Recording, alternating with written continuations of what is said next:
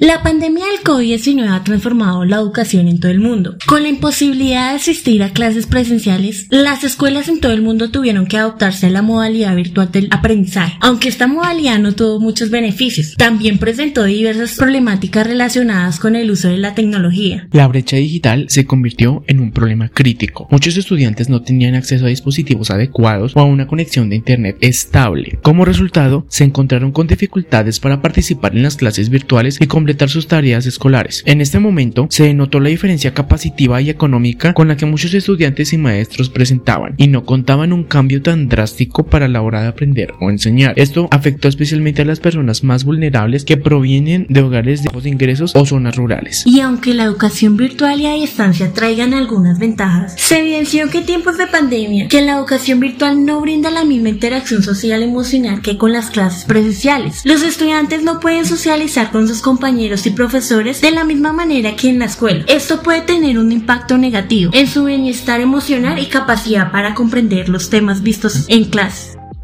Lo que no expusimos frente a la cámara es nuestro tema de conversación para esta ocasión. La educación apoyada en Internet, producto del aislamiento social del que acabamos de salir, dejó al descubierto muchos vacíos sociales e interactivos que, aún hoy, intentamos llenar. Analizaremos lo que en el ahora que nos hemos reencontrado en las aulas no presentamos el miedo ni la angustia que nos hacía revisar constantemente una videollamada para que los participantes no vieran nuestra realidad, lo que se pudo presenciar delante de la pantalla.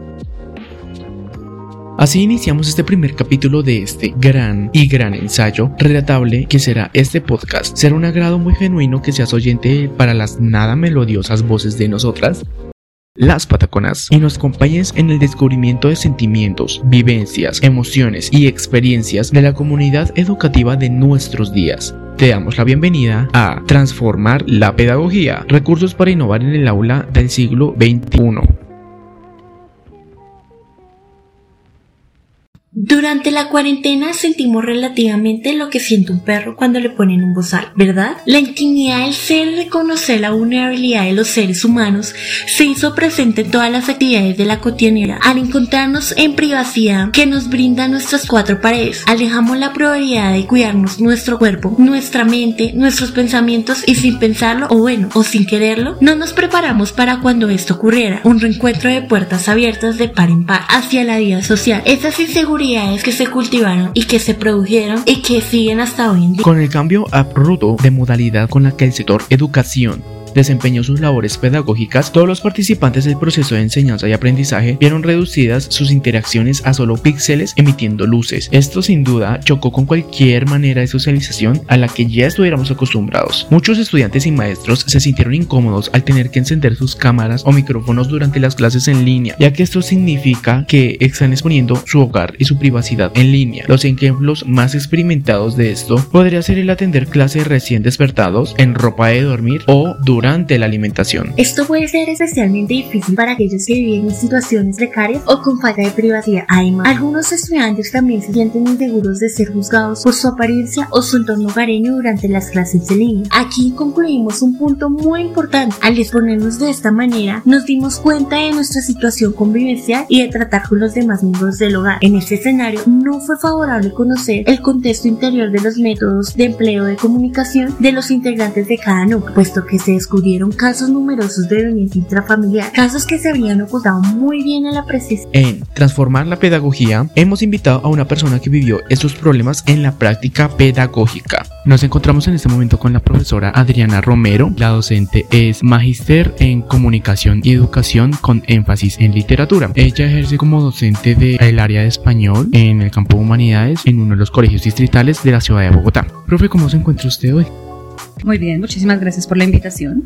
Nos gustaría que su nos contara desde su experiencia cómo se ha desarrollado el tema de la virtualidad en los ámbitos tanto personales como sociales de interacción entre usted, los estudiantes, sus compañeros profesores. Entonces le vamos a realizar una serie de preguntas. La primera es, ¿qué problemas evidenció en el uso de estas plataformas y herramientas virtuales?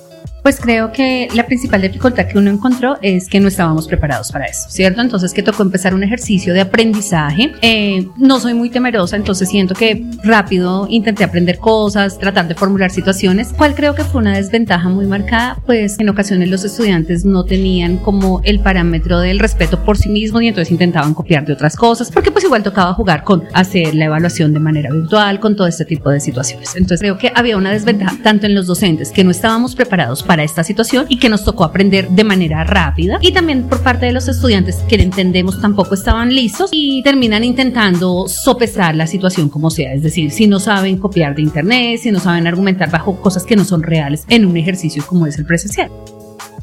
El nivel de productividad de los estudiantes fue esperado, respondían con las actividades, ejercicios realizados en clase. Pues mira, en ese momento yo empecé muy pronto el proceso, digamos, de clases. La siguiente semana, a, cuando nos mandan a aislamiento obligatorio a todos, empecé las clases y la verdad sí hubo, digamos, muchísima actividad por parte de los chicos. La primera clase se conectó casi todo el salón. Sentía yo que ellos también estaban inquietos de lo que estaban viviendo y que más que hacer un ejercicio académico, esos primeros momentos era como socializar un poco, como cómo lo viven ustedes, qué pasa. Pero a nivel de respuesta, desde lo académico, que es lo que nos compete realmente en una institución educativa, ellos me respondían, ellos participaban, ellos todo bien. Pero cuando volvimos a la presencialidad, me di cuenta que no fue tan cierto. O sea, que los conocimientos que estaban allí no, no se evidenciaban luego. No tengo la certeza de que la productividad haya sido lo que se espera, aun cuando sí cumplían, sí se conectaban, sí estaban presentes, pero no siento que el trasfondo somos sujetos sociales y necesitamos estar cerca para poder generar procesos de aprendizaje con mayor facilidad. ¿Cuáles y qué diferencias a nivel de habilidades, conocimientos y competencias, especialmente en la apropiación del saber, fueron notorias en el desempeño estudiantil antes, durante y después de la virtualidad? Mira, yo siento que los jóvenes generaron habilidades total en esos escenarios virtuales en las que se requería y tuvieron que aprenderlos, pero considero que es una pregunta ambigua es una pregunta ambigua porque cada proceso es particular, porque ustedes son eh, un universo cada uno y entonces no podría determinar cuáles fueron las mayores habilidades, competencias, así sea en torno a los saberes. Pasó algo fuerte y es que cuando volvimos a la presencialidad, cosas que yo suponía habían quedado claras, porque en las clases los chicos habían participado desde la virtualidad, porque habían entregado una evaluación que para mí era positiva, pasó que aquí ya no lo recordaban. Pero también eso es un acontecer de la realidad. Sí, o sea, es usual que en décimo vieron una cosa y en once, profe, no lo vimos o no lo recordamos. Entonces siento que es demasiado general hablar de, de qué habilidades se lograron, competencias. Siento que los chicos se metieron en la onda de lo que requería, aprendieron a manejar las plataformas, muchos sabían más que los profesores y terminaban enseñándole, hey, profe, hágalo desde tal. Entonces creo que ahí se ganó algo. Siento que se perdió en un ejercicio del reconocimiento del otro, de que importara el otro, porque habían situaciones que eran muy individuales. Entonces eh, ya no estaba esa parte bonita que está cuando nos encontramos en el colegio en lo cotidiano. Entonces creo que ahí es una de las debilidades que evidencio. ¿Qué sensación siente que transmitía a los estudiantes al encender las cámaras en línea? Era curioso, ¿sí? Digamos, pasó que las primeras veces estaban temerosos, pero la aprendí. Y entonces algunos no se habían bañado, no se habían organizado. La siguiente vez solo la querían aprender porque estaban bellos, o sea, se habían puesto como si fuese el evento de la vida. Y entonces creo que hace un momento les decía, era un escenario de socializar un poco. En algunas situaciones yo hacía como la exigencia de que la aprendieran. Los chicos de antemano me habían dicho quiénes tenían cámara, quiénes no. Entonces pasa, pasaron cosas súper curiosas. Digamos, un papá en calzoncillos allá de fondo pasó un día en una de las reuniones y entonces los otros se morían de la risa, pero eran cosas que terminaban dando como ese sabor de la clase porque pues hacía el chiste jocoso, pasaba que los regañaban en cámara, pasaba que la mamá venía a hacer un comentario de uno de profesora y uno, mamá, le estoy oyendo. Entonces creo que fue un escenario de aprendizaje para todos, pero también me parece lindo que era la forma de contacto entre nosotros, o sea, que cuando tenían miedo igual, pues tampoco pasaba que yo les obligara, tienen que hacerlo, pero casi todos lo aprendían por voluntad.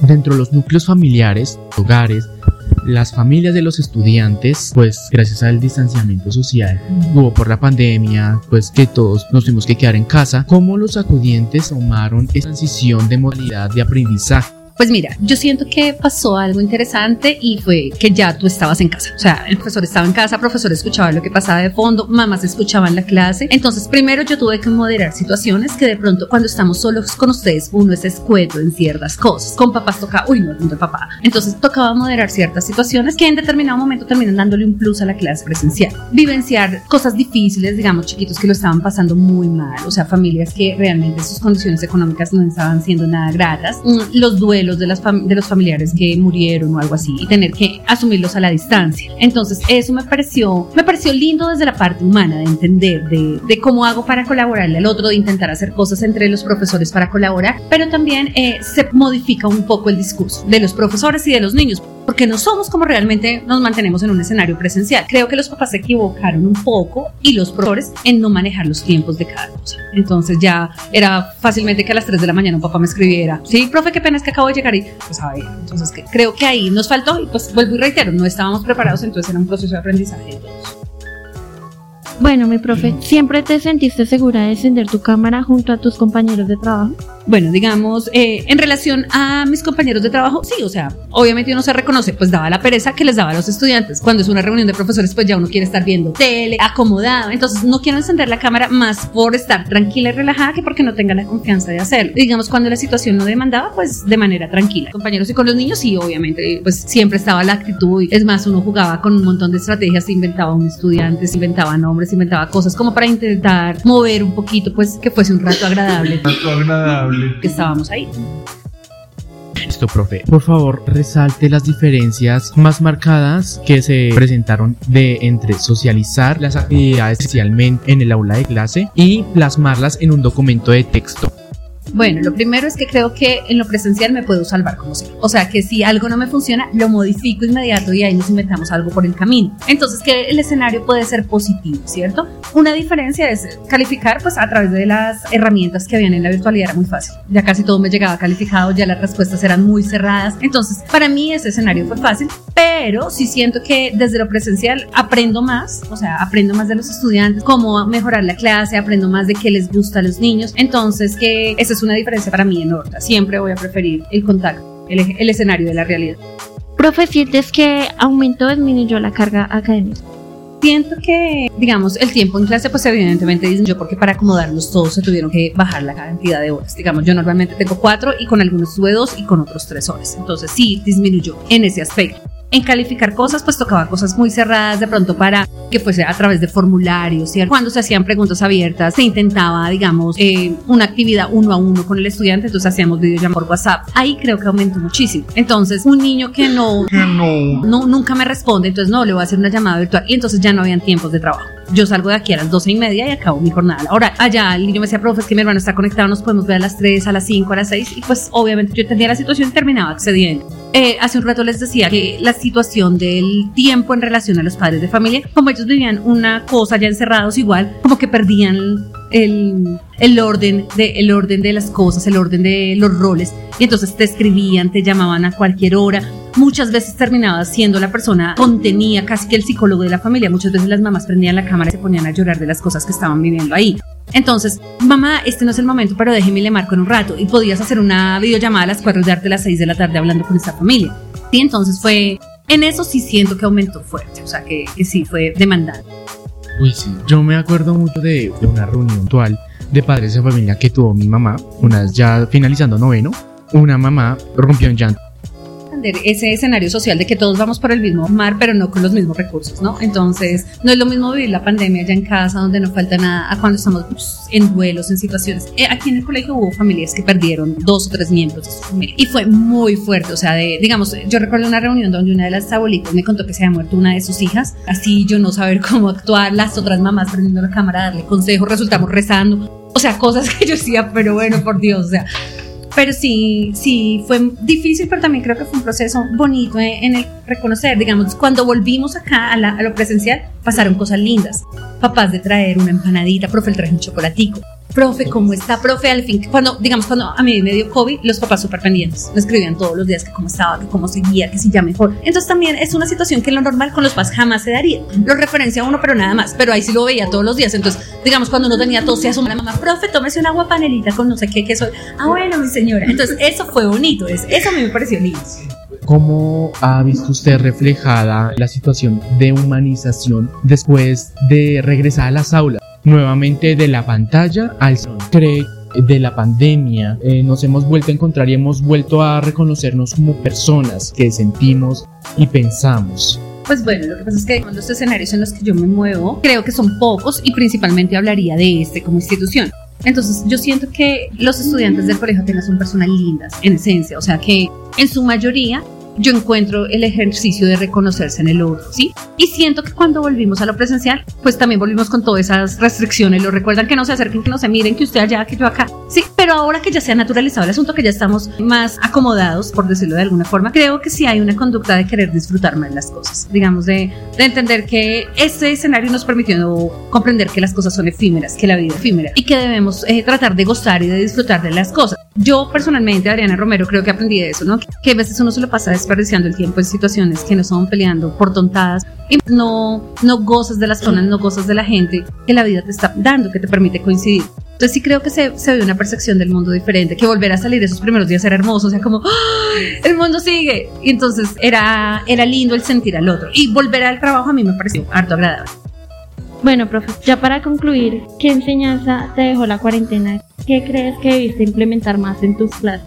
Pues la verdad, de enseñanza a un mundo, o sea, montones de cosas. Creo que la principal es que hay veces le damos importancia a situaciones que no son tan relevantes. Y les mencionaba hace un instante que hay que gozar más de las cosas que están ahí, de esas cosas que, que no se compran, de, del poder sentarme a hablar con ustedes un minuto, del poder reírme con mis compañeros, ¿cierto? Del poder ir a tomar un café a la salida de este tipo de cosas que terminan dando placer y que durante esos días no los viví, que es muy interesante, digamos, el escuchar las historias de vida de cada uno de los niños. O sea, para mí eso es magia de ser profesor.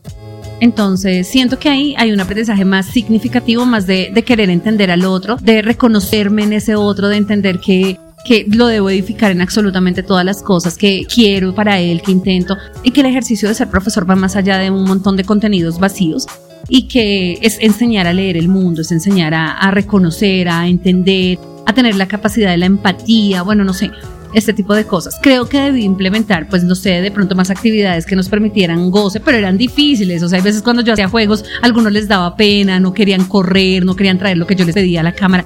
Entonces también era difícil eso porque en algunos momentos uno se sentía como haciendo un monólogo. Yo, hey, pero están ahí, porque entonces, hey, profe, por ahí prendían para hacerme saber que estaban, pero terminaba haciendo un discurso horrible porque cuando tú estás en clase se ríen, te miran como ahí tan tonta porque dijo eso, pero ahí no había nada. O sea, tú eras sola intentando hacer un monólogo de dos horas para entretener a alguien. Entonces me permitió entender eso, que el rol del profesor no es un rol meramente académico, sino es de educar, de todo lo que implica la palabra educar como tal. Listo, profe, profe, pues nada, nos quedan palabras de agradecimiento por haber participado en este podcast. Pues nada, profe, muchísimas gracias y vea que acá nos vamos a llevar varios recursos muy bonitos para, como dice nuestro lema, innovar en el aula en el siglo XXI. Muchísimas gracias, profe. Gracias a ustedes, amores, por tenerme en cuenta. Bueno.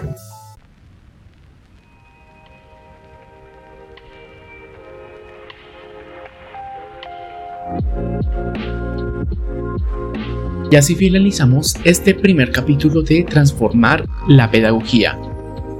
Te invitamos a estar muy pendiente de nuestro feed y visitarlo de manera frecuente para no perderte de ninguno de nuestros nuevos capítulos. Muchísimas gracias por permitirnos acompañarte. Esto fue Transformar la Pedagogía.